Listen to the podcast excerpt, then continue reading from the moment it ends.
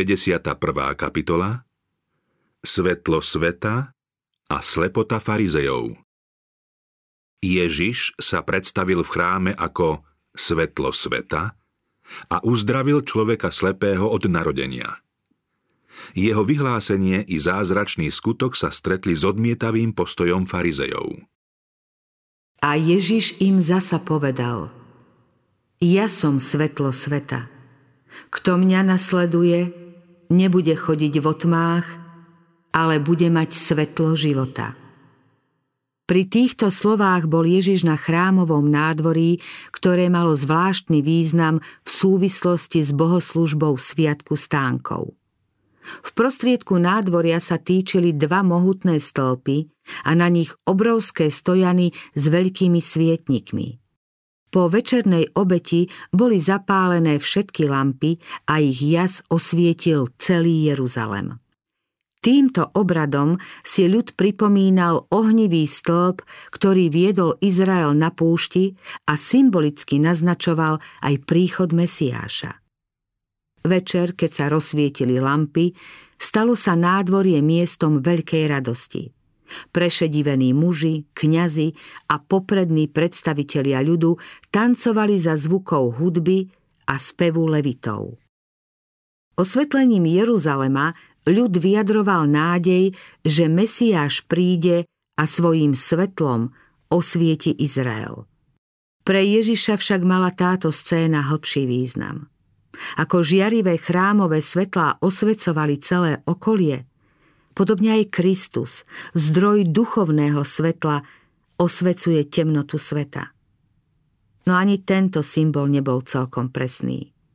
Výstižnejším zobrazením jeho slávneho poslania bolo skôr ono veľké svetlo, ktorému sám určil miesto v nebeskom priestore. Bolo ráno Ponad olivový vrch práve vyšlo slnko a jeho lúče svojím oslepujúcim jasom dopadali na mramorové paláce a osvecovali pozlátené chrámové múry, keď Ježiš poukázal na tento výjav a povedal Ja som svetlo sveta. Neskôr jeden z prítomných, ktorí počuli tieto slová, zaznamenal ich ozvenu v tomto vznešenom výroku – v ňom bol život a život bol svetlom ľudí.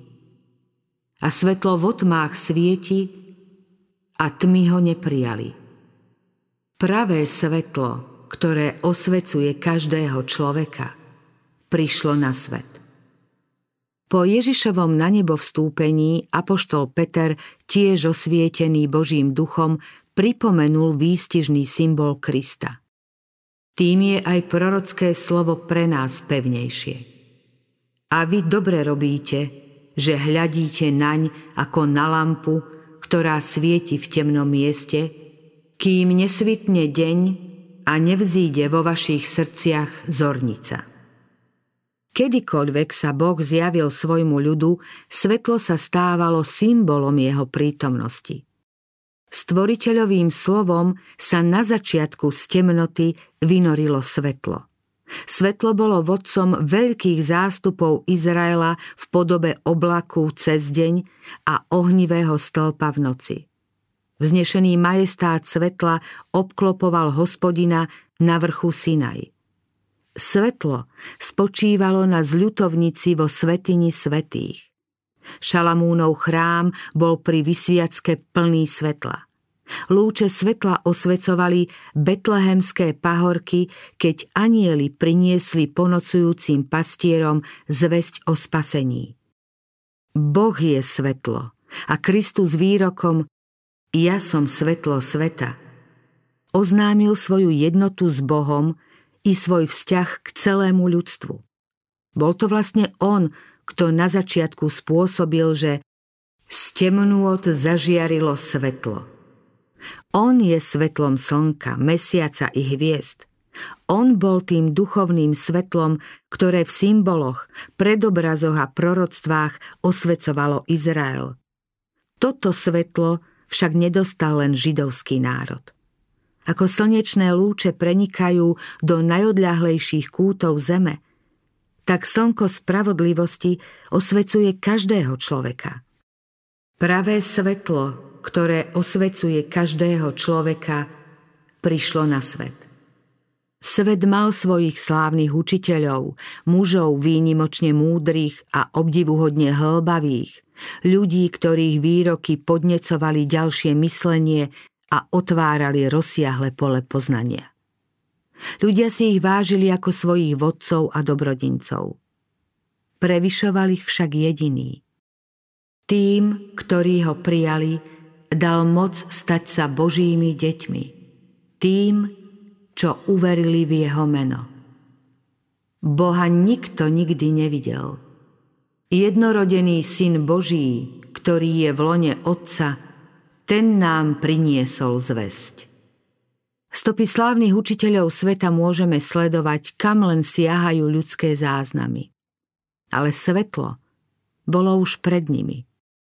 Pokiaľ je učenie slávnych mysliteľov sveta pravdivé, Potiaľ je odrazom lúčov slnka spravodlivosti podobne, ako je svetlo mesiaca a hviezd v slnečnej sústave odrazom lúčov slnka. Každá vzácná myšlienka a každý záblesk rozumu pochádza zo svetla sveta. Dnes sa veľa hovorí o vyššom vzdelaní. Skutočné vyššie vzdelanie môže poskytnúť len ten, v ktorom sú skryté všetky poklady múdrosti a poznania. V ňom bol život a život bol svetlom ľudí.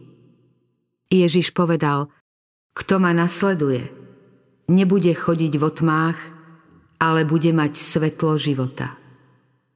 Slovami Ja som svetlo sveta sa Ježiš vyhlásil za Mesiáša. V chráme, kde Kristus teraz učil, Kedysi sa o ňom zostarnutý Simeon vyslovil ako svetle na zjavenie pohanom a sláve izraelského ľudu. Použil tu o ňom prorocký výrok známy všetkým Izraelcom. Duch Svetý ústami proroka Izaiáša vyhlásil Málo mi je, že si mi služobníkom na pozdvihnutie kmeňov Jákobových a na navrátenie zachránených z Izraela. Urobím ťa svetlom národov, aby moja spása siahala až po koniec zeme. Táto prorocká reč sa podľa všeobecného názoru týkala Mesiáša. A keď Ježiš povedal, ja som svetlo sveta, ľuďom nemohlo uniknúť, že sa pokladá za toho zasľúbeného. Pravda vás vyslobodí. Farizejom a popredným mužom sa toto tvrdenie javilo ako bezočivá trúfalosť. Nemohli zniesť, že človek ako oni si robí také nároky. Preto sa ho akoby bez ohľadu na to, čo povedal, spýtali Kto si ty? Chceli ho donútiť, aby sa sám vyhlásil za Mesiáša. Keďže svojim zjavom a dielom nezodpovedal predstavám ľudu o pomazanom, jeho úhlavní nepriatelia sa nazdávali, že priamým označením sa za Mesiáša vyvolá v ľuďoch odpor ako podvodník. Na ich otázku Kto si ty? Ježiš odpovedal Od počiatku to, čo vám hovorím. Jeho slová boli výrazom jeho povahy. Bol vtelením práv, ktoré zvestoval. Dodal, nič nerobím sám od seba, ale hovorím tak, ako ma naučil otec. A ten, ktorý ma poslal, je so mnou. Nenechal ma samého, lebo ja vždy robím, čo sa páči jemu. Ježiš sa nesnažil dokázať svoje mesiášstvo, ale prejavil svoje spojenie s Bohom – Keby ich myseľ bola prístupná Božej láske, boli by Ježiša prijali. Viera priťahovala k nemu mnohých spomedzi jeho poslucháčov. Povedal im, ak ostanete v mojom slove, budete naozaj mojimi učeníkmi. Poznáte pravdu a pravda vás vyslobodí. Farizejov tieto slova urážali. Prehliadli to, že národ už dlho trpí pod cudzím jarmom a nahnevaní sa ohradili. Sme Abrahámovým potomstvom a nikdy sme nikomu neotročili. Akože hovoríš, budete slobodnými. Pri pohľade na týchto mužov, otrokov zmyselnosti a osnovateľov pomsty, Ježiš smutne dodal. Veru, veru, hovorím vám – každý, kto pácha hriech, je otrok hriechu. Boli totiž v tom najhoršom otroctve, lebo ich ovládal diabolský duch. Každého, kto sa nechce odovzdať Bohu, ovláda cudzia moc. Nepatrí sám sebe. Môže síce hovoriť o slobode, no žije v najväčšom otroctve. Nevie rozpoznať krásu pravdy, lebo Satan mu ovláda myseľ. Môže si navrávať, že sa spolieha len na vlastný úsudok, no v skutočnosti podlieha vôli kniežaťa tmy. Kristus prišiel oslobodiť človeka z otrockých pút. Až keď vás syn vyslobodí, budete naozaj slobodní. Zákon ducha, ktorý dáva život v Kristu Ježišovi, oslobodil nás od zákona hriechu a smrti. V diele vykúpenia sa nič nedeje z donútenia. Nepôsobí tu nejaká vonkajšia sila. Človek sa má pod vplyvom Božieho ducha slobodne rozhodnúť, komu chce slúžiť. Hlavným zmyslom slobody je zmena, ktorá sa deje vtedy, keď sa človek odovzdá Kristovi. Taký človek sám vypovie službu hriechu. Sami síce nemáme moc vyslobodiť sa zo satanovho područia, no ak chceme byť vyslobodení z hriechu a vo svojej veľkej biede voláme o pomoc, ktorá nás vo všetkých smeroch presahuje, Božia moc Ducha Svetého nám dá toľko sily, že sa ochotne podriadíme pokynom Božej vôle. Jediné, čo umožňuje človeku nájsť slobodu, je zjednotenie s Kristom. Pravda vás vyslobodí. Tou pravdou je Kristus. Hriech môže výťaziť len tak, že oslabí myseľ človeka a zbaví ho slobody. Podriadenie sa Bohu znamená obnovu človeka, jeho skutočnú slávu a dôstojnosť. Boží zákon, ktorému sa podriadujeme, je zákon slobody potomkovia Abraháma.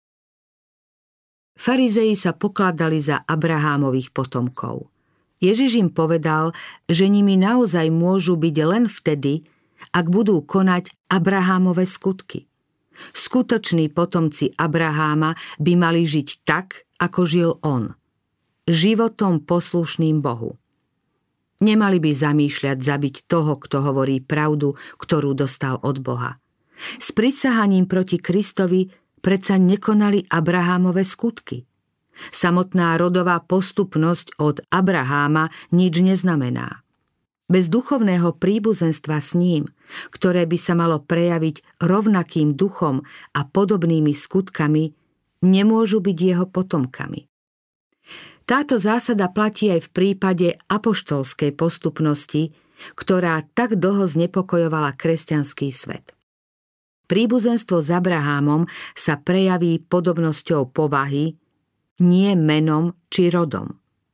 Podobne ani apoštolská následnosť nespočíva na odovzdávaní cirkevnej moci, ale na duchovnom príbuzenstve. Pravým dôkazom apoštolstva je život v duchu apoštolov, ich viera a pravda, ktorú zvestovali. Tieto veci rozhodujú o tom, či človek je alebo nie je nástupcom učiteľov Evanielia. Ježiš odmietol uznať Židov za Abrahámových potomkov. Povedal, vy robíte skutky svojho otca. Posmešne odpovedali, my sme sa nenarodili zo smilstva. Máme len jedného otca, Boha. Narážali tým na okolnosti Ježišovho narodenia a chceli ho ponížiť pred tými, čo mu začali veriť. Ježiš nevenoval pozornosť tejto podlej narážke, ale povedal Keby bol vaším otcom Boh, milovali by ste ma, lebo ja som z Boha vyšiel a od Neho prichádzam. Ich skutky svedčili o ich spriaznenosti s tým, ktorý je luhár a vrah. Ježiš povedal, vašim otcom je diabol a vy chcete plniť túžby svojho otca. On bol vrah od počiatku a nezotrval v pravde, lebo v ňom pravdy niet. Ale ja hovorím pravdu, preto mi neveríte.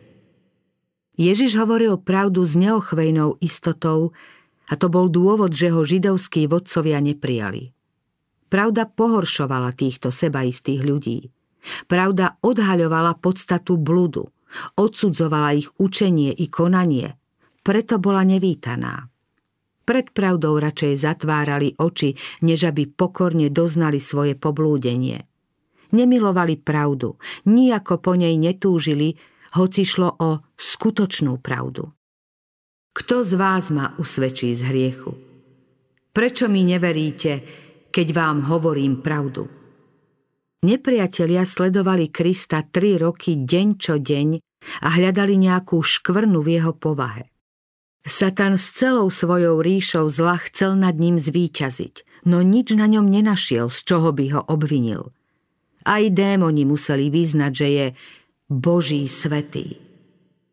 Ježiš žil podľa Božieho zákona pred nebom, nepadlými svetmi i hriešnými ľuďmi. Pred anielmi, ľuďmi i démonmi neohrozene hovoril to, čo by z iných úst znelo rúhavo. Ja vždy robím to, čo sa páči jemu. To, že Židia nechceli prijať bezhriešného Krista, bolo dôkazom, že nemali nejaké spojenie s Bohom. Nerozpoznali Boží hlas v posolstve jeho syna. Nazdávali sa, že súdia Krista, no zatiaľ svojim odporom voči nemu vynášali rozsudok nad sebou. Ježiš povedal, kto je z Boha, počúva Božie slová. Vy nepočúvate, lebo nie ste z Boha. Toto poučenie platí stále. Nejeden človek prekrúca a kritizuje písmo. Vyhľadáva v ňom niečo, o čom by mohol pochybovať. Nazdáva sa, že tým prejaví nezávislosť myslenia a bystrý úsudok. Myslí si, že súdi písmo, v skutočnosti však odsudzuje sám seba. Prezrádza, že nevie oceniť nebeské a väčšné pravdy. Pred majestátom Božej spravodlivosti necíti nejakú bázeň. Zameriava sa len na malichernosti, čím dáva najavo svoju obmedzenosť a prízemnosť, srdce, ktoré stráca schopnosť vnímať Boha a správne hodnotiť Božie veci. Ten, koho srdce dalo odpoveď na Božie zaklopanie, bude sa usilovať o hĺbšie poznanie Boha a zušľachtenie a očistenie svojej povahy. Ako sa kvet obracia k slnku, aby mu jasné lúče dali malebný vzhľad, tak sa bude človek obracať k slnku spravodlivosti, aby nebeské svetlo ozdobilo jeho povahu vlastnosťami Kristovho charakteru. Ježiš ďalej poukázal na priepastný rozdiel medzi postojom Židov a Abraháma. Váš otec Abraham zaplesal, že uvidí môj deň. I videl a radoval sa. Abraham mal veľkú túžbu uvidieť zasľúbeného spasiteľa. Čo najvrúcnejšie sa modlil, aby ešte pred smrťou smel uvidieť Mesiáša. A uvidel Krista. Nadprirodzene osvietený smel poznať Kristovo božstvo. Uzrel jeho deň a zaradoval sa. Dostal videnie o Božej obeti za hriech. Predobraz tejto obete poznal z vlastnej skúsenosti. Dostal rozkaz Vezmi svojho syna, tvojho jediného syna Izáka a obetuj ho tam ako spaľovanú obeď. Na obetný oltár položil svojho zasľúbeného syna, dieťa, do ktorého vkladal všetky svoje nádeje. Keď potom pri oltári čakal so zdvihnutým nožom na Boží rozkaz, počul z neba hlas. Nevystieraj ruku na chlapca a neubližuj mu. Lebo teraz som spoznal, že sa bojíš Boha a neodoprel si mi ani svojho syna, svojho jediného syna. Abraham musel prejsť touto strašnou skúškou, aby mohol uzrieť Kristov deň a uvedomiť si prenesmiernu Božiu lásku k svetu. Lásku takú veľkú, že na jeho záchranu z poníženia Boh dal svojho jediného syna na potupnú smrť. Abraham získal to najhlbšie poznanie o Bohu, aké ľudia kedy dostali. Jeho prozba, by mohol vidieť Krista ešte pred smrťou, bola vypočutá. Uzrel Krista, videl všetko, čo smrteľný človek vidieť smie, aby pritom nezomrel. V bezvýhradnej odovzdanosti Bohu smel pochopiť videnie o Kristovi. Bolo mu ukázané, že obeťou svojho jediného syna na záchranu hriešnikov od väčšného zahynutia Boh prináša neskonale väčšiu a obdivuhodnejšiu obeť, než akú kedy priniesol človek. Abrahamova skúsenosť bola odpoveďou na otázku S čím mám predstúpiť pred hospodina a skloniť sa pred Bohom výsosti? Mám predstúpiť pred Neho so zápalmi a s jednoročnými telcami? Má hospodin záľubu v tisícoch baranov a desatisícoch potokov oleja? Mám dať svojho prvorodeného za svoj priestupok, plod svojho tela za svoj hriech? Abrahamové slová Boh si vyhliadne baránka na spaľovanú obeď, syn môj. A obetné zviera, ktoré Boh pripravil na miesto Izáka, sú dôkazom, že nikto nemôže priniesť za seba zmierujúcu obeď. Bohu bol pohanský obetný systém nepriateľný. Nikto nesmel obetovať svojho syna alebo dcéru ako obeď za hriech. Vinu sveta môže uniesť len Boží syn. Prežité utrpenie pomohlo Abrahámovi pochopiť spasiteľovo poslanie a jeho obeď. Izraelci však nechceli rozumieť tomu, čo sa priečilo ich pyšnému srdcu. Kristovi poslucháči nepochopili hĺbší význam jeho slov o Abrahámovi. Farizei v nich videli len ďalší dôvod na uštipačné poznámky. Posmešne ich prekrútili, ako by chceli dokázať, že Ježiš hovorí nezmysly. Ešte nemáš ani 50 rokov a videl si Abraháma? Ježiš im slávnostne a dôstojne odpovedal. Veru, veru hovorím vám – Prv ako bol Abrahám, ja som. V celom zhromaždení zavládlo ticho.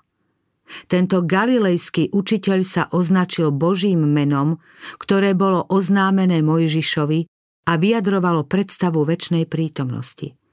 Predstavil sa ako ten, ktorý bol zasľúbený Izraelovi a ktorého pôvod je v praveku v časoch väčšnosti.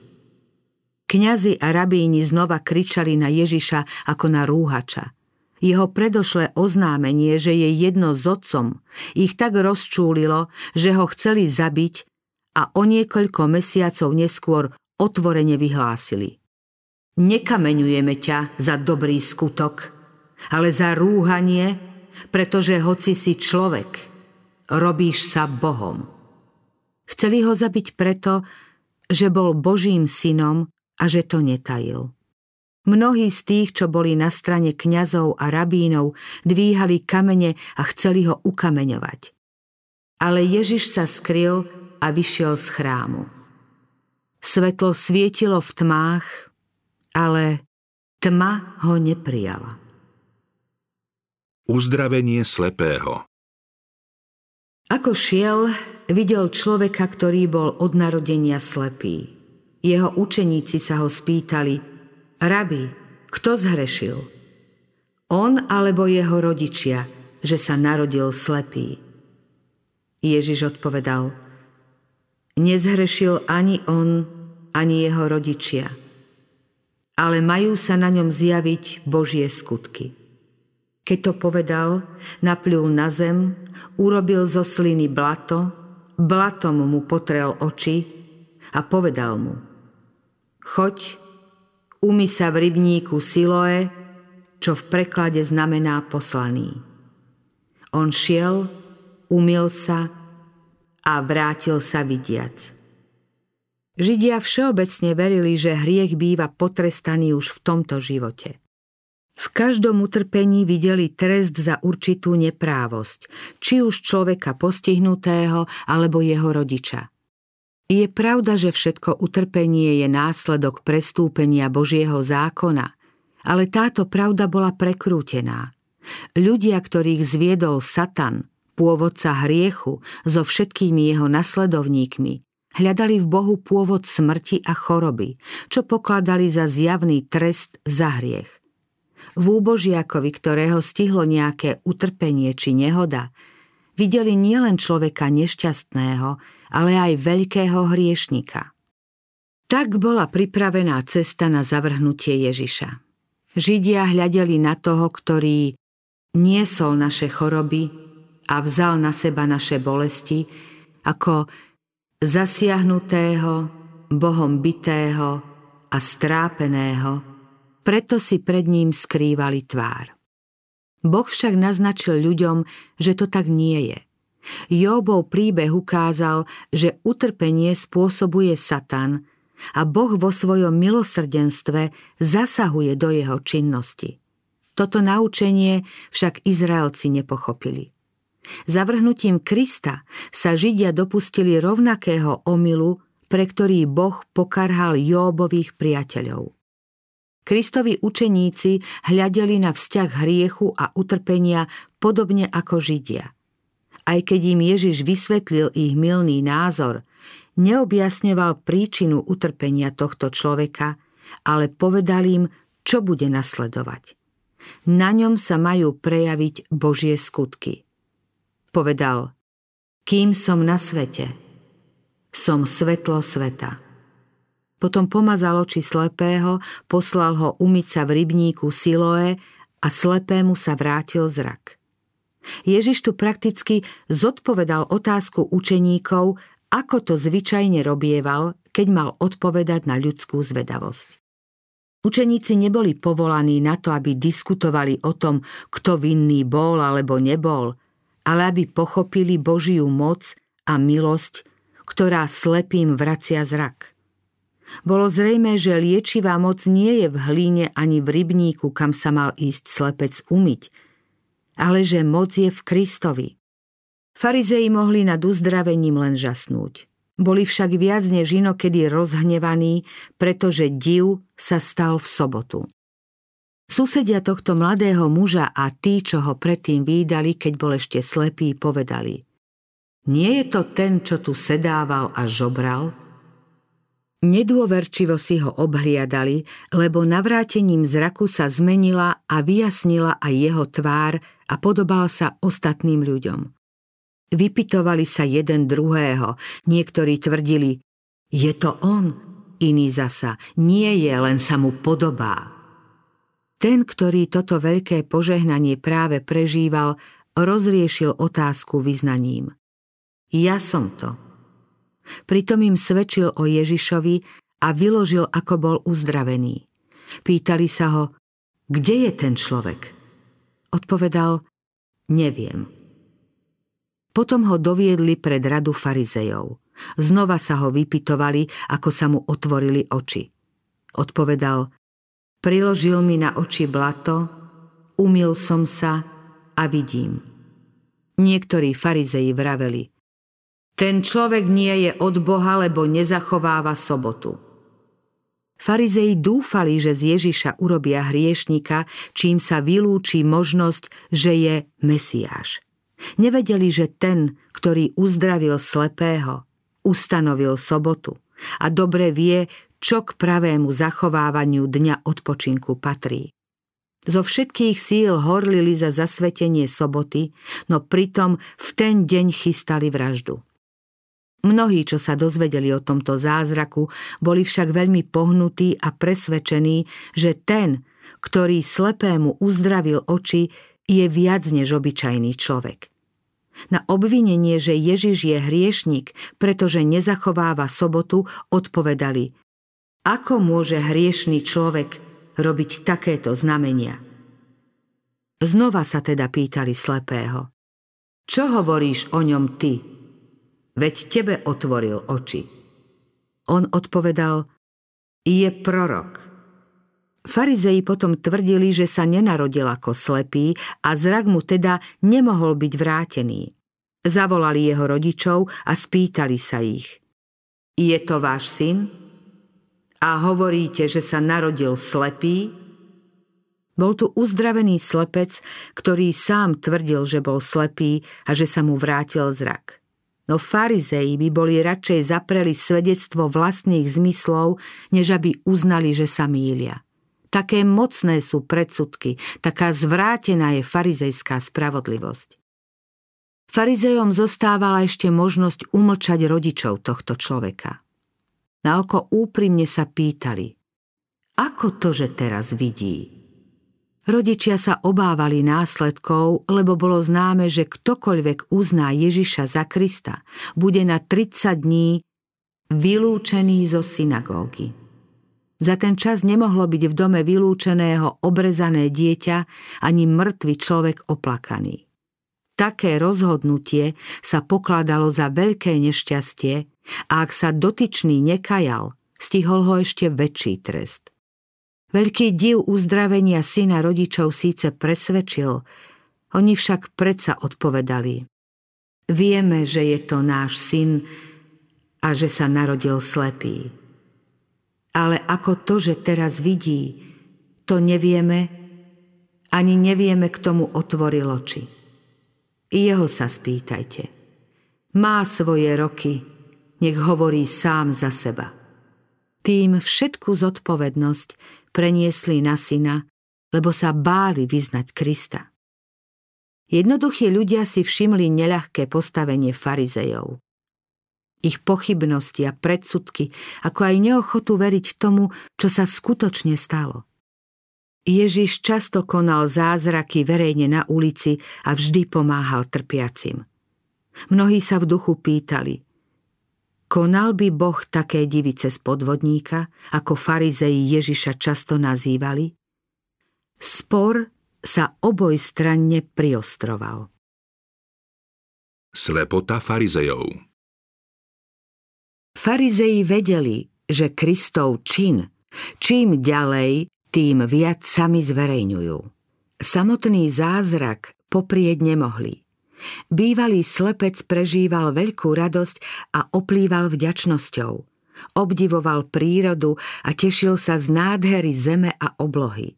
Načene rozprával o tom, čo prežil a farizeji ho chceli znova umlčať. Vzdaj Bohu slávu. My vieme, že ten človek je hriešnik. Nehovor teda, že ti zrak vrátil tento človek. Urobil to Boh. Uzdravený odpovedal – či je hriešnik, neviem, ale jedno viem, že som bol slepý a teraz vidím. Znova sa ho spýtali. Čo urobil s tebou? Ako ti otvoril oči? Veľa vravnosťou ho chceli zmiasť, aby ho presvedčili, že bol oklamaný. Satan a padlí anieli boli na strane farizejov a svojim lstivým úsilím cez ľudské chytráctvo chceli ochromiť Kristov vplyv. Podvracali presvedčenie, ktoré sa zmocňovalo mnohých ľudí. Boli tu však aj boží anieli a posilňovali muža, ktorému bol vrátený zrak. Farizei stále nechápali, že pred sebou nemajú len nevzdelaného človeka, ktorý sa narodil slepý. Nepoznali toho, ktorému odporovali. Slepcovú myseľ osvecovalo Božie svetlo. Keď ho títo pokrytci chceli pripraviť o vieru, Boh mu pomohol, aby ráznou a jasnou odpoveďou dosvedčil, že nebol oklamaný. Odpovedal – už som vám povedal a nepočuli ste. Prečo to chcete počuť znova? Chcete sa aj vystať jeho učeníkmi? Vynadali mu a povedali Ty si jeho učeník, my sme Mojžišovi učeníci. My vieme, že Mojžišovi hovoril Boh a o tomto nevieme ani to, odkiaľ je. Pán Ježiš poznal skúšku, ktorou tento muž prechádzal – Posilnil ho svojou milosťou a dal mu schopnosť hovoriť, aby sa mohol stať jeho svetkom. Bývalý slepec odpovedal farizejom slovami, ktoré im boli pokarhaním. Pokladali sa za znalcov písma a náboženských vodcov národa. Teraz tu bol divotvorca a oni museli doznať, že o zdroji jeho moci, povahe a právach nič nevedia. Uzdravený povedal Práve to je čudné, že vy neviete, odkiaľ je a mne otvoril oči. Vieme, že hriešnikov Boh nevypočuje, ale vypočuje toho, kto si Boha ctí a plní jeho vôľu. Od vekov nebolo počuť, že by bol niekto otvoril oči slepému od narodenia. Keby on nebol od Boha, nemohol by nič také urobiť. Muž odpovedal svojim vyšetrovateľom ich vlastnými dôvodmi.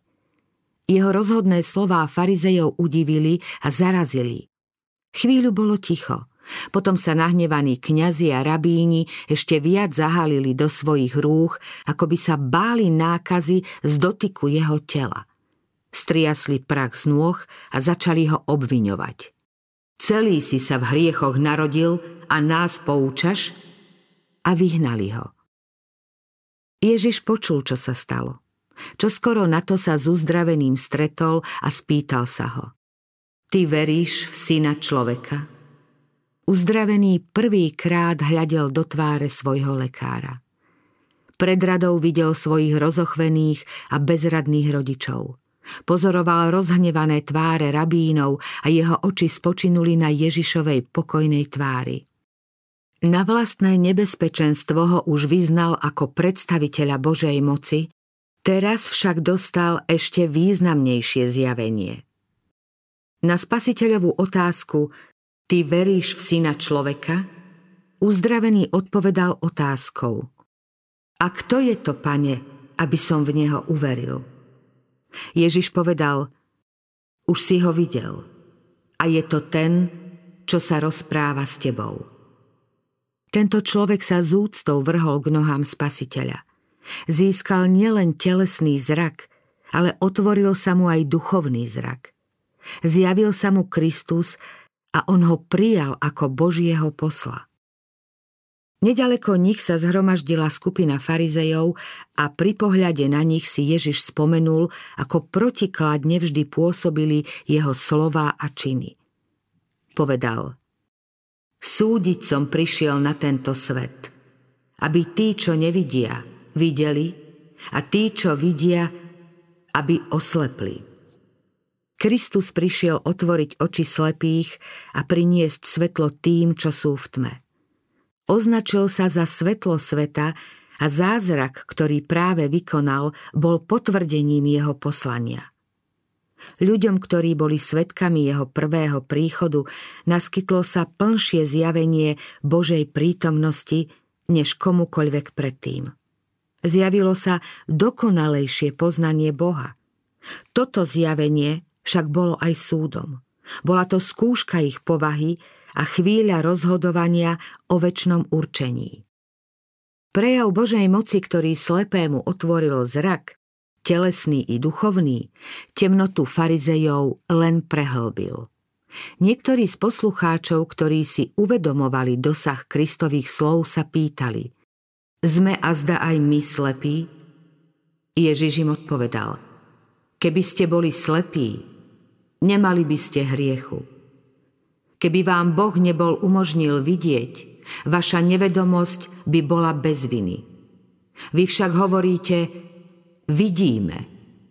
Vy sa nazdávate, že vidíte a zavrhujete práve tie prostriedky, ktoré vám umožnia, aby ste videli. Všetkým, ktorí si uvedomujú svoju bezmocnosť, Kristus prišiel ponúknuť neobmedzenú pomoc. Farizei však nechceli priznať, že by niečo potrebovali. Odmietli prísť ku Kristovi a preto boli ponechaní v slepote. Zavinili si ju sami. Ježiš povedal, a tak váš hriech ostáva.